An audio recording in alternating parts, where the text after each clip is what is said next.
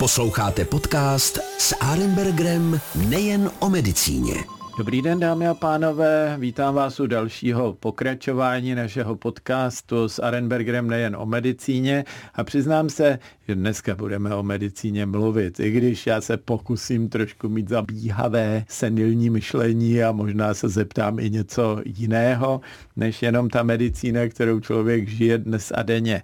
Já jsem moc rád, že dneska přijal moje pozvání pan profesor Büchler. Tomáš Pichler, eh, který v Praze už prošel několik onkologických pracovišť, já vím teda konkrétně o dvou, a eh, obě šéfoval, nebo šéfoval to první a šéfuje teď to nové také.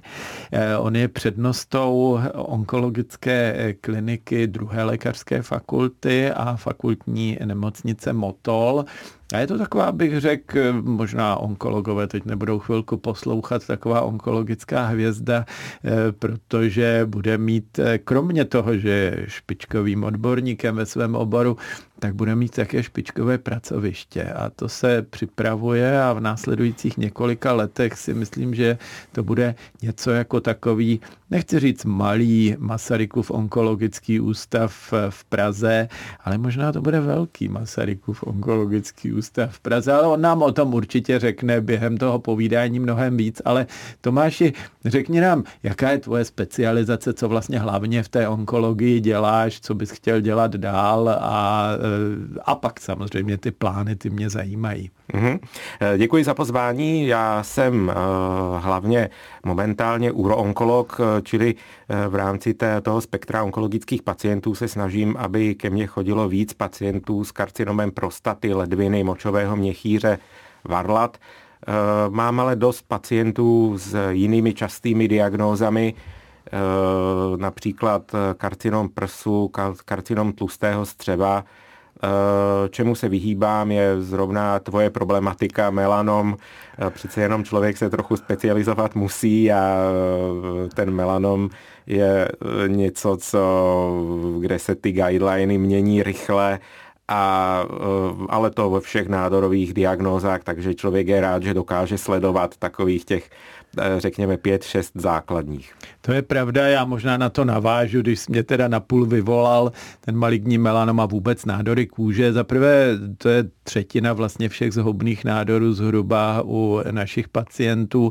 Je pravda, že řadu z nich řešíme bez eh, spolupráce s vámi, protože třeba bazaliom jsme schopni vyřešit, eh, aniž by pacient opustil ordinaci buď nějakým zmrazením, seškrábnutím nebo fotodynamickou chemickou terapii nebo lokální imunoterapii, čili namazáním nějakého krému a samozřejmě toho pacienta pak musíme dál sledovat, jak to vypadá, ale ta výhoda u tohohle toho nádoru je, že je extrémně vzácně metastazující, takže prakticky se nemusíme obávat nějakého rozšíření toho nemocnění, ale říkal si maligní melanom, ano, to je naše parketa, letos už po sedmnácté, každý rok děláme stan proti melanomu a možná můžeme spolu pozvat naše posluchače, že 15. a 16. května Yeah.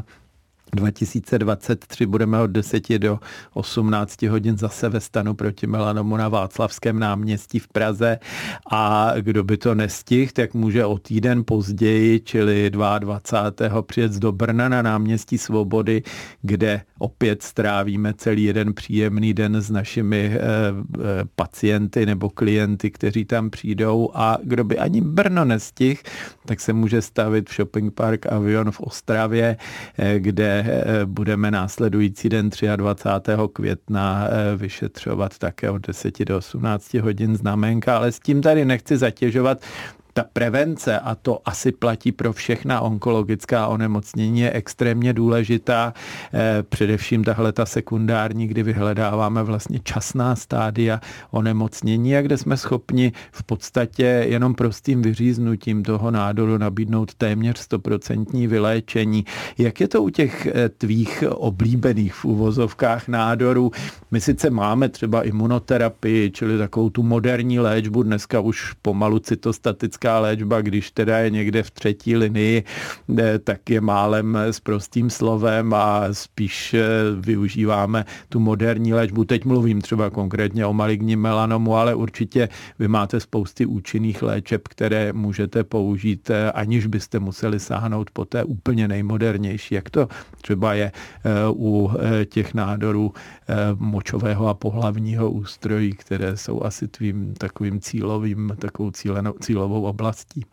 Je to velmi různorodá skupina, takže u nádorů močového měchýře se ta imunoterapie uplatňuje velmi. U nádorů ledviny se imunoterapie a cílená léčba uplatňuje výlučně, tam se chemoterapie nepoužívá vůbec již řadu let. Eh, u nádoru varlat na druhou stranu tam chemoterapie je dominantní a naopak neexistuje žádná cílená léčba, možná také proto, že ta chemoterapie je, chemoterapie je tam tak super účinná, že se vlastně firmám nevyplatí, eh, bych řekl, nic zkoumat, protože vědí, že proti té chemoterapii by asi eh, neuspěli. A u nádoru prostaty je to takové přechodové stádium, tam se uplatňuje hlavně hormonální léčba, která také je určitým typem cílené léčby, uplatňuje se chemoterapie a nyní máme posledních pár let konečně eh, několik léků ze skupiny eh, cílených, eh, cílených léčiv, takže na základě nějakých molekulárních analýz taky dokážeme pomoct některým pacientům s karcinomem prostaty. No a samozřejmě máme izotopovou léčbu, čili slavné lutécium, o kterém již asi většina posluchačů slyšela. Eh, imunoterapie u nádoru prostaty zatím nemáme, uvidíme, jak to bude, nějaké významné studie budou publikovány tento rok, ale jestli to takzvaně vyjde nebo to takzvaně nevíde, to zatím je ve hvězdách. Eh, ta imunoterapie, aspoň teda z mého pohledu a z pohledu našich nádorů, ať je to melanom nebo bazaliom eh, lokálně progredující nebo metastazující nebo spin, spinaliom, teď říkám ty staré názvy, že jo, měli bychom říkat bazocelulární karcinom nebo spinocelulární karcinom, ale to asi není tak důležité, tak je vlastně lídrem, protože eh, za prvé eh, díky tomu, že kůže je, eh, a teď říkám díky tomu ozařována ultrafialovým zářením, tak eh, ty nádory mají hodně velkou mutační zátěž, čili změněné genetické informace ve svých buňkách a mnohem snadněji si eh, imunitní systém všimne toho, že tam ty buňky nemají co dělat a když jim tou berličkou té imunoterapie pomůžeme, eh, tak jim vlastně usnadníme likvidovat ty nádorové buňky během té léčby. Takže to jsem moc rád, ale z hlediska diagnostiky, teď mě zajímá třeba ten eh, nádor prostaty, tam je to dost složité, protože my máme vyšetření nějaké to PSA, čili nějaký antigen psoriatický, specifický antigen, který může mít různé hladiny, Někdy to jenom znamená, že je prostata zvětšená, někdy, že není. Eh, urologové říkají, že takové to klasické vyšetření praktického lékaře, eh, takzvaně per rectum, to znamená prstem vyšetřit přes eh, konečník prostatu, že nebývá u běžně trénovaného lékaře úplně úspěšné. Eh, jak vy děláte eh, tu sekundární prevenci, to znamená, jak hledáte pacienty v počínajících stádiích eh, nádoru prostaty? Standardem nebo většina pacientů se k té diagnóze dostane opravdu na základě vyšetření prostatického antigenu, čili toho PSA, a je pak následuje nějaká sekvence dalších vyšetření, tak je postaven i vlastně screeningový program, který se bude spouštět tento rok, čili nejdřív se odebere PSA, tím PSA se dají ještě dělat nějaké další výpočty, to znamená, dá se zjistit, jestli třeba ta hladina je přiměřená k objemu prostaty nebo k věku, jestli stoupá, nestoupá, eh, dají se odvodit nějaké další veličiny podle toho, jestli je to vázaná forma nebo volná a tak dále. No a eh, pokud je to teda v tom nějakém podezřelém, podezřelém rozmezí, nebo překračuje to tu, eh, bych řekl, normální hladinu pro daný věk, tak by se ve druhém kroku měla dělat magnetická rezonance, která by vytřídila vlastně pacienty, kteří mají takzvaně signifikantní nádor anebo podezření na signifikantní nádor od právě pacientů, kteří mají jenom takovéto benigní zvětšení prostaty nebo nějaký úplně nezajímavý nízkoagresivní nádor, který vlastně pro jejich život a zdraví nebezpečný není. Důležité je to proto, že pokud někomu se najde ten Eh, nádor, který je teda eh, takzvaně klinicky nesignifikantní, tak eh, ta léčba je horší, než ten nádor ponechat. Takže pokud ten pacient má například operaci, operace prostaty, já ji samozřejmě naštěstí nedělám, já jsem onkolog, ale operace prostaty je několika, většinou několika hodinový zákrok, má komplikace, má určitou dobu rekonvalescence, může pacient dostat trombózu po tomto zákroku a umřít vlastně na komplikaci prostatektomie, takže ta prostatektomie se musí indikovat správně. Naopak, pokud je ten nádor agresivní, tak ta prostatektomie v současnosti je asi nejlepší léčba. My máme řadu center, které operují eh, pomocí eh, operačních robotů, čili šetrně a eh, to je určitě něco, co by se mělo zvažovat u každého pacienta podle mého názoru. A nebo pak druhá možnost je ozařování, ale přece jenom si myslím, že většina pacientů s agresivními nádory by, ta, by měla být léčena spíše tou prostatektomí. Ač teda já jsem i radiační onkolog, takže tu metodu ozařovací v ruce mám, tu, tu operaci samozřejmě ne, jak jsem říkal. No, a, a e, čili pak se udělá ta magnetická rezonance, abych se vrátil k tomu screeningu a pokud i ta magnetická rezonance dopadne v úzovkách špatně, tak následuje třetí krok a to je biopsie. E, a ta biopsie vlastně už poskytne definitivní informaci, o jaký typ nádoru se A to děláte jedná. vy jako onkologové? Ne, to dělají urologové, hmm. dělá se to biopsie, která je Eh, poměrně sofistikovaně vlastně eh, navigovaná na základě výsledků té magnetické rezonance, aby se, eh, i když ta prostata je malá, tak ta jehla je relativně tenká a samozřejmě to podrzelé ložisko může být minuto, takže aby se zbytečně pacient netrápil, nemusel chodit na opakované biopsie, tak navigovaná biopsie je dneska standardem. Uhum. Takže to jsme probrali teda tu rakovinu prostaty ve smyslu eh, primární léčby a říkal si, že třeba méně rizikový nebo méně agresivní nádor, že se vyplatí tam ponechat, ale nějaká léčba tam taky probíhá, nebo jak to řešíte? No, u většiny pacientů eh, probíhá takzvaná, takzvané aktivní sledování, to znamená takže se jednou za rok ehm, nebo v nějakém častějším intervalu, zase individuálně, eh, ale obvykle jednou za rok se udělají kontroly, kontrolní magnetická rezonance, řekněme dvakrát za rok odběr PSA, aby se vědělo, jestli to PSA stoupá nebo nestoupá. No a celý ten význam toho aktivního sledování je v tom, že eh, pokud bychom všechny pacienty, kteří mají eh, vysoké eh, PSA a teda pozitivní biopsii i s těma vlastně v vozovkách nezajímavým, nezajímavým nádorem nějakým způsobem léčili, tak paradoxně sice se nám podaří snížit počet úmrtí na ten karcinom prostaty, ale počet celkových úmrtí se nám pravděpodobně podaří zvýšit, protože ti pacienti budou právě umírat na tu zbytečně agresivní léčbu, například operační, anebo třeba i ozařování, které taky může mít nežádoucí účinky. A celý program screeningu s tou opakovanou vlastně s tou sekvencí eh, odběr, magnetická rezonance a až potom biopsie má vlastně za cíl eh, vyloučit ty pacienty, kteří z té diagnózy vlastně jako kdyby nic nemají. Eh, naopak je to pro nich zbytečná, dá se říct, zátěž, jak psychická, tak potom fyzická v potřebě nějakých dalších vyšetření.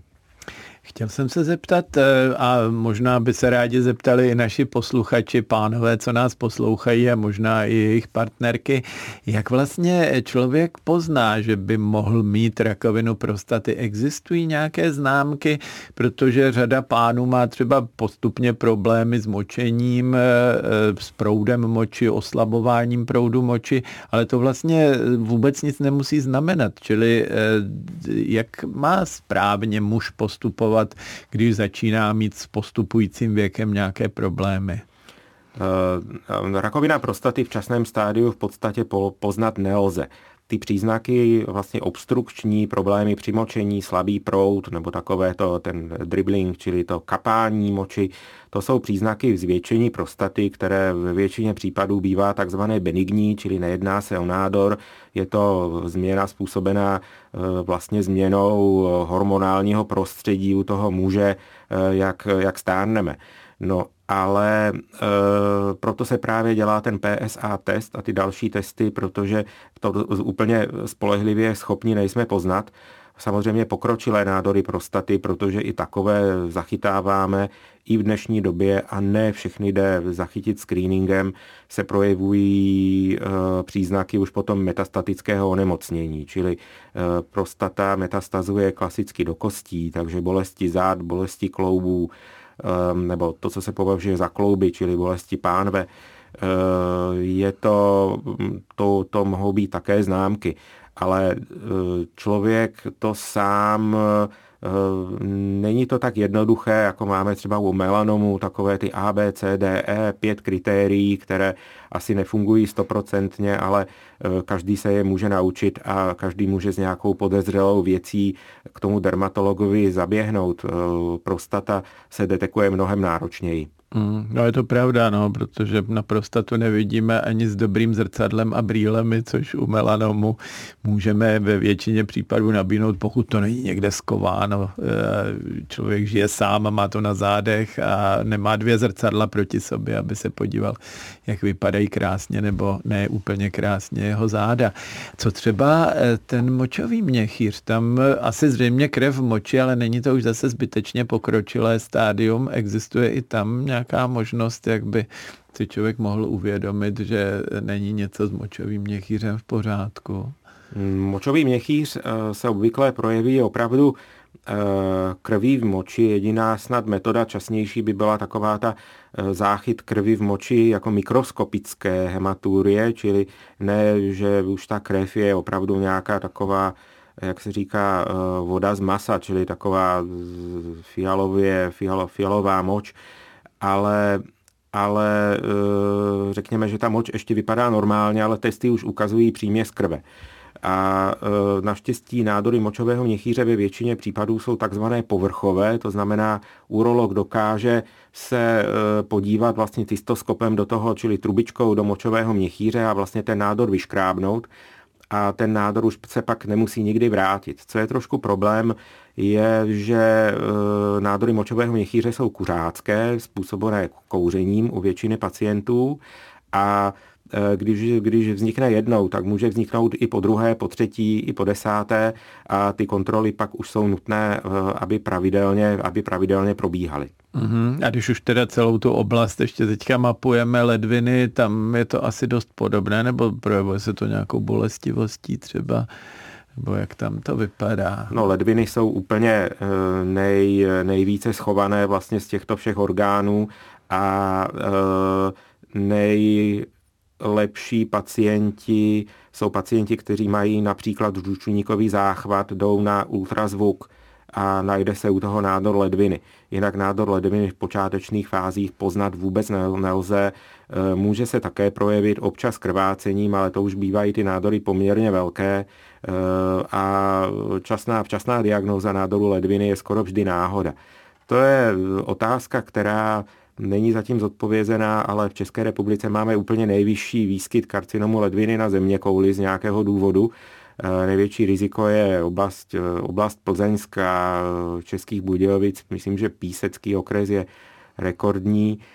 Neví se teda proč a je to teda jako otázka, zda už ten nádor ledviny třeba je tak častý v České republice, že by se třeba vyplatilo dělat ultrazvukový screening. Třeba jednou za rok, že by lidi šli na nějaký ultrazvuk ledvin a jater, ale jestli by to kolik by to stálo, jestli by to fungovalo, to teď nedovedu říct, ale to je vlastně taková nejjednodušší metoda, jak eh, ty nádory ledvin včas zachytit.